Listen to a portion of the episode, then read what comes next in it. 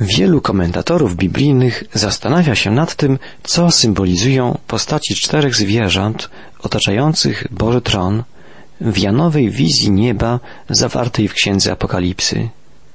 Przypomnijmy słowa Jana od szóstego do ósmego wiersza czwartego rozdziału Księgi Apokalipsy czytamy A w środku tronu i dokoła tronu cztery zwierzęta, pełne oczu z przodu i z tyłu Zwierzę pierwsze podobne do lwa, zwierzę drugie podobne do wołu, zwierzę trzecie mające twarz jak gdyby ludzką i zwierzę czwarte podobne do orła w locie.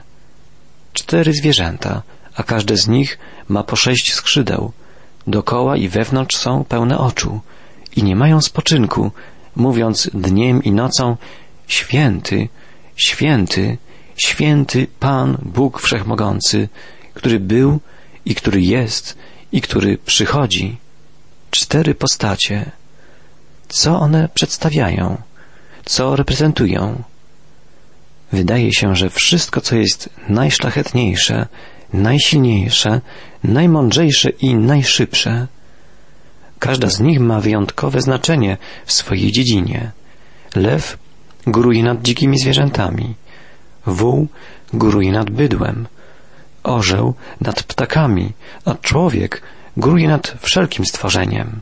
Zwierzęta reprezentują więc wielkość, siłę i piękno przyrody. Widzimy tu więc obraz uwielbienia Boga w przyrodzie. W następnych wierszach dwudziestu czterech starców wielbi Boga. Po połączeniu tych obrazów widzimy, jak przyroda i ludzkość trwają w ciągłej adoracji Boga. Obraz przyrody wielbiącej Boga bardzo często występuje w Starym Testamencie. W Psalmie 19 czytamy Niebiosa opowiadają chwałę Boga, a firmament głosi dzieło rąk Jego. Dzień dniowi przekazuje wieść, a noc nocy podaje wiadomość. W Psalmie 103 czytamy Błogosławcie Panu wszystkie dzieła Jego na wszystkich miejscach panowania Jego a psalm 148 jest wspaniałym zaproszeniem całej przyrody do oddania chwały Bogu. Spotykamy tu bardzo ważną prawdę. Polega ona na tym, że każde stworzenie wielbi Boga, jeżeli należycie wypełnia postawione sobie zadanie. Myśl ta zawiera przed nami wspaniałe perspektywy. Najskromniejsza i najbardziej niewidoczna działalność w świecie może być prawdziwym uwielbianiem Boga. Praca i cześć, uwielbienie dosłownie stają się jednym. Głównym zadaniem człowieka jest uwielbianie Boga i stałe przebywanie w Jego obecności. Człowiek spełnia tę funkcję, jeśli wykonuje w świecie to, do czego Bóg go powołał. Dobrze wykonana praca jest swego rodzaju hymnem na cześć Boga. Oznacza to, że lekarz przy łóżku chorego naukowiec w swoim laboratorium, nauczyciel w sali lekcyjnej, muzyk przy wykonywaniu utworu, artysta pochylony nad płótnem, sprzedawca za ladą, maszynistka w czasie przepisywania, gospodyni domowa w kuchni, wszyscy, którzy wykonują swoją pracę tak, jak powinna ona być wykonana, biorą udział w wielkim hymnie ku czci Boga i nas, Ciebie i mnie nie może zabraknąć w tym chórze istot wielbiących Boga. Cztery postacie, podobne do lwa, wołu, człowieka i orła, były od początku rozumiane symbolicznie.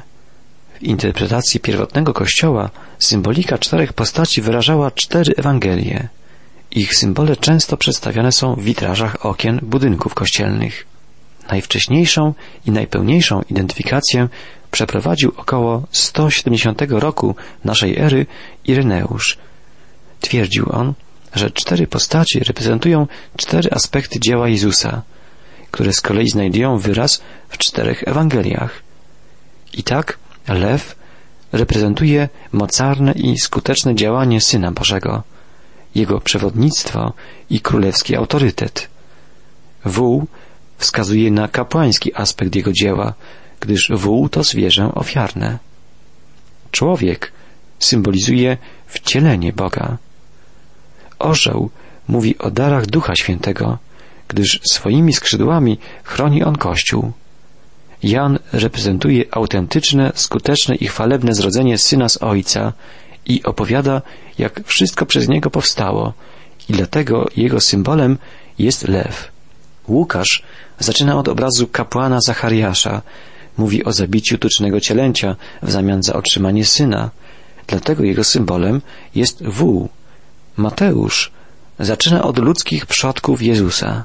Obraz skromnego i pokornego człowieka występuje w całej jego Ewangelii i dlatego jego symbolem jest człowiek.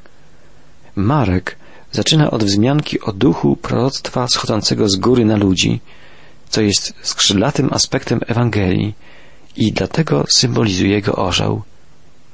Tak uważał Ireneusz, a dalej powiadał, że kształt czterech postaci mówi o czterech zasadniczych przymierzach, jakie Bóg zawarł z rodzajem ludzkim. Pierwszym z nich było przymierze zawarte z Adamem przed potopem.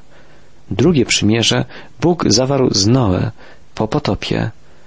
Trzecim było nadanie prawa mojżeszowego. Czwarte przymierze polega na odnowieniu człowieka w Chrystusie, ożywienie i niesienie ludzi na skrzydłach do niebieskiego królestwa. Ale jak już wspomnieliśmy, było wiele różnych interpretacji owych czterech postaci. Poznaliśmy interpretację Ireneusza, a według Augustyna symbolika przedstawia się następująco. Mateusz symbol lwa, Marek symbol człowieka, Łukasz symbol wołu, Jan symbol orła. Interpretacja Augustyna przyjęta została najpowszechniej, ponieważ odpowiada ona faktom. Mateusza i jego Ewangelię najlepiej reprezentuje lew, ponieważ mówi on o Jezusie jako o lwie z pokolenia Judy, jako o tym, który spełnił wszystkie oczekiwania proroków. Marka najlepiej reprezentuje człowiek, ponieważ jego Ewangelia jest zbiorem faktów odnoszących się do ziemskiego życia Jezusa. Łukasza najlepiej reprezentuje wół, ponieważ przedstawia on Jezusa jako ofiarę złożoną za ludzi wszystkich warstw społecznych. Do Jana najlepiej pasuje orzeł, ponieważ lata on najwyżej ze wszystkich ptaków i podobno jest jedynym stworzeniem, które może patrzeć prosto w słońce. Ewangelia Jana sięga najwyższych wyżyn myśli ludzkiej. Najpopularniejsza dzisiaj interpretacja jest jednak następująca. Lew to symbol Ewangelii Mateusza. Ukazuje Jezusa jako króla. Wół to symbol Ewangelii Marka. Ukazuje Chrystusa jako sługę. Człowiek to symbol Ewangelii Łukasza. Ukazuje Jezusa jako Syna Człowieczego. Orzeł to symbol Ewangelii Jana. Ukazuje Jezusa jako Syna Bożego. Czytamy, że cztery postaci nieustannie dzień i noc wznoszą pieśń chwały. Święty, święty, święty jest Pan, Bóg Wszechmogący, który był i który jest i który ma przyjść. Jest to obraz nieustannej chwały oddawanej Bogu przez stworzenie. Człowiek odpoczywa w siódmym dniu, podczas snu i wreszcie w śmierci. Ale działanie i chwała przyrody są nieprzerwane, powiedział pewien komentator biblijny. Nie ma takiej chwili, kiedy stworzony przez Boga świat nie chwaliłby Go. Śpiewana pieśń, pochwalna, doksologia wyraża trzy aspekty Boga. Przede wszystkim podkreśla Jego świętość. Pojęcie świętości zawsze zawiera w sobie element odmienności.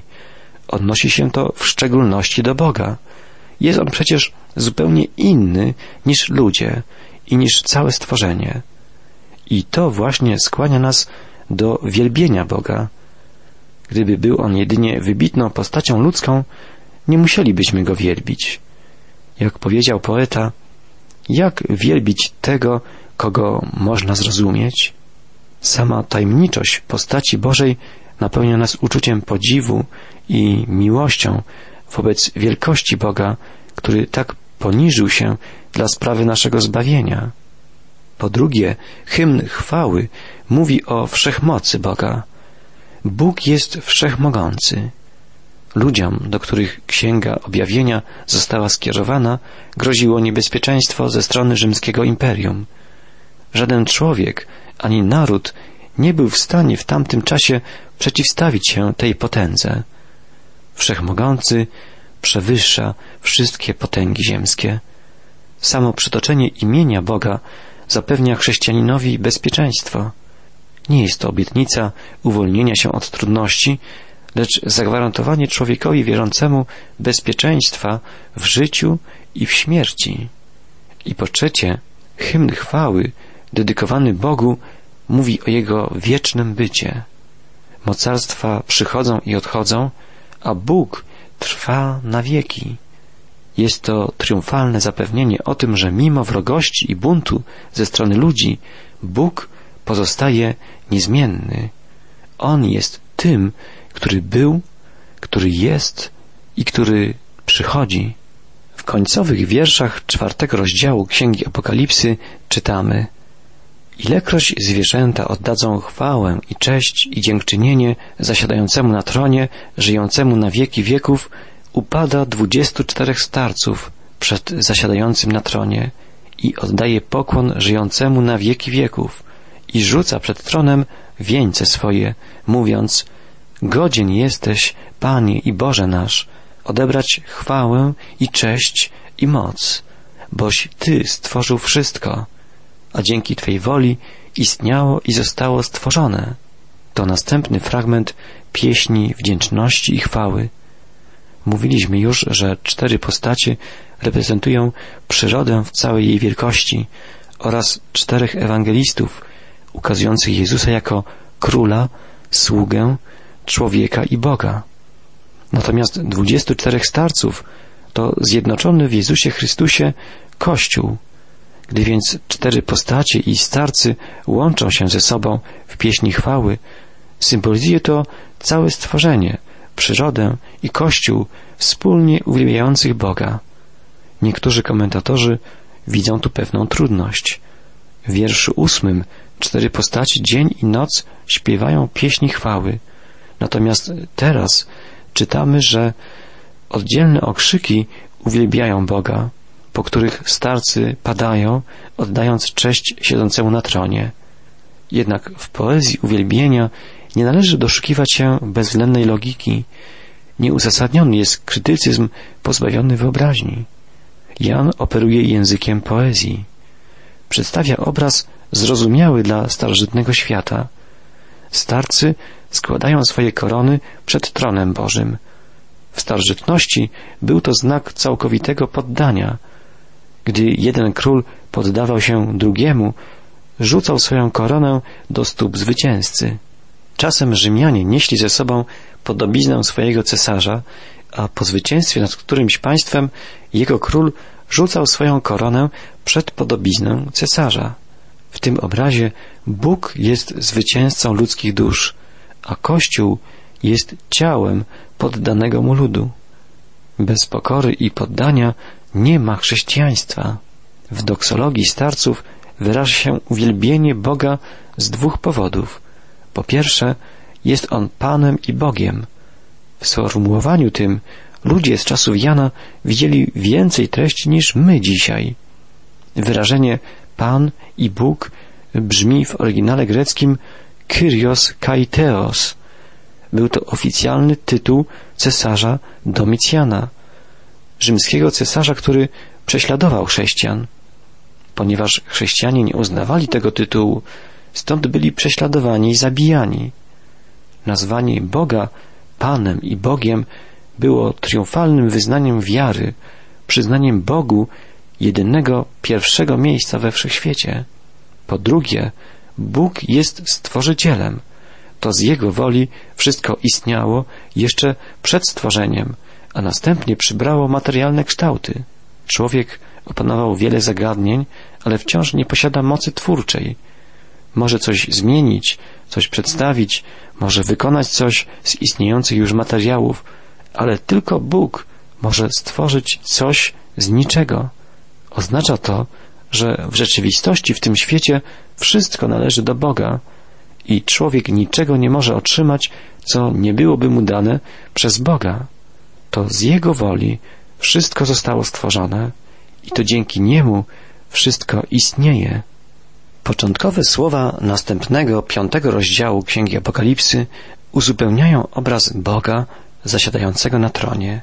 Czytamy w pierwszym wierszu piątego rozdziału i ujrzałem na prawej ręce zasiadającego na tronie księgę zapisaną wewnątrz i na odwrocie, zapieczętowaną na siedem pieczęci.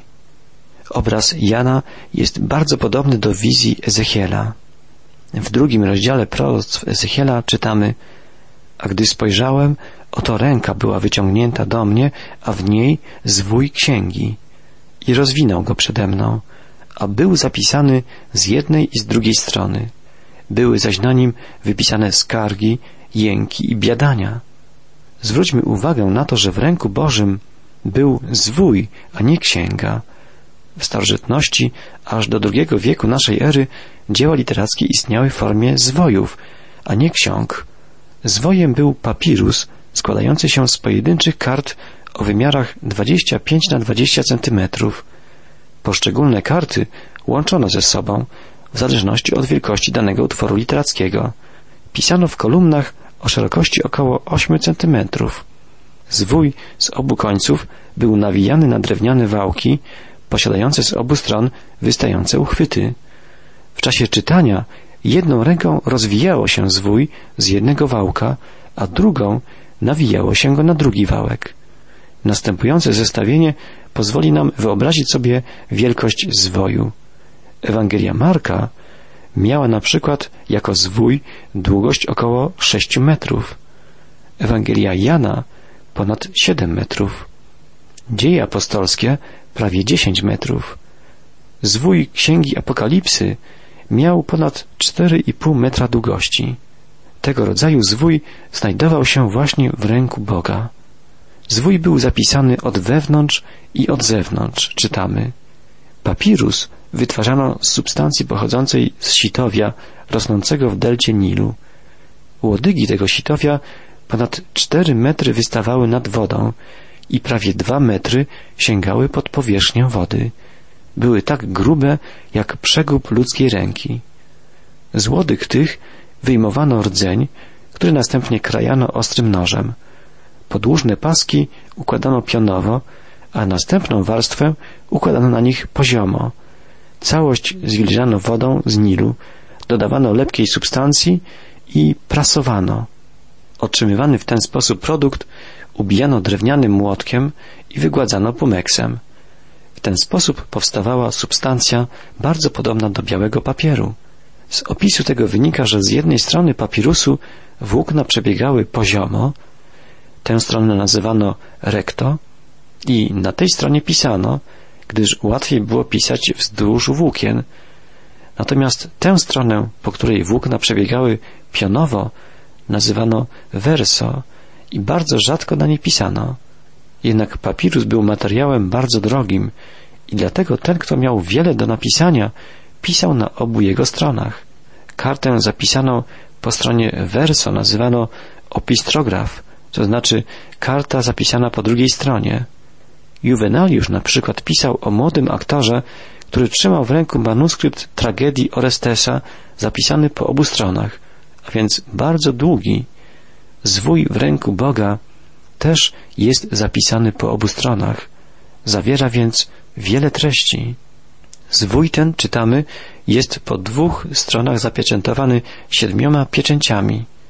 Po zapisaniu zwój był zawiązany nićmi, których zakończenia lakowano i pieczętowano. Zwykle spisany testament pieczętowano siedmioma pieczęciami. Według prawa rzymskiego siedmiu świadków opieczętowywało zwój swoimi pieczęciami i mógł on być otwarty tylko wtedy, gdy wszystkich siedmiu lub ich przedstawiciele byli przy tej czynności obecni. Zwój ten można określić jako wolę Boga, ostateczne zdanie Boga na temat spraw tego świata. Siedem pieczęci może również świadczyć o wyjątkowej tajemnicy zwoju. Treść pisma jest tak ważna, że chroni je siedem pieczęci. Owa księga, ów zwój w ręku Boga, to najważniejsza księga dla mnie i dla Ciebie. Jej poselstwo będziemy chcieli poznać w czasie naszych najbliższych audycji.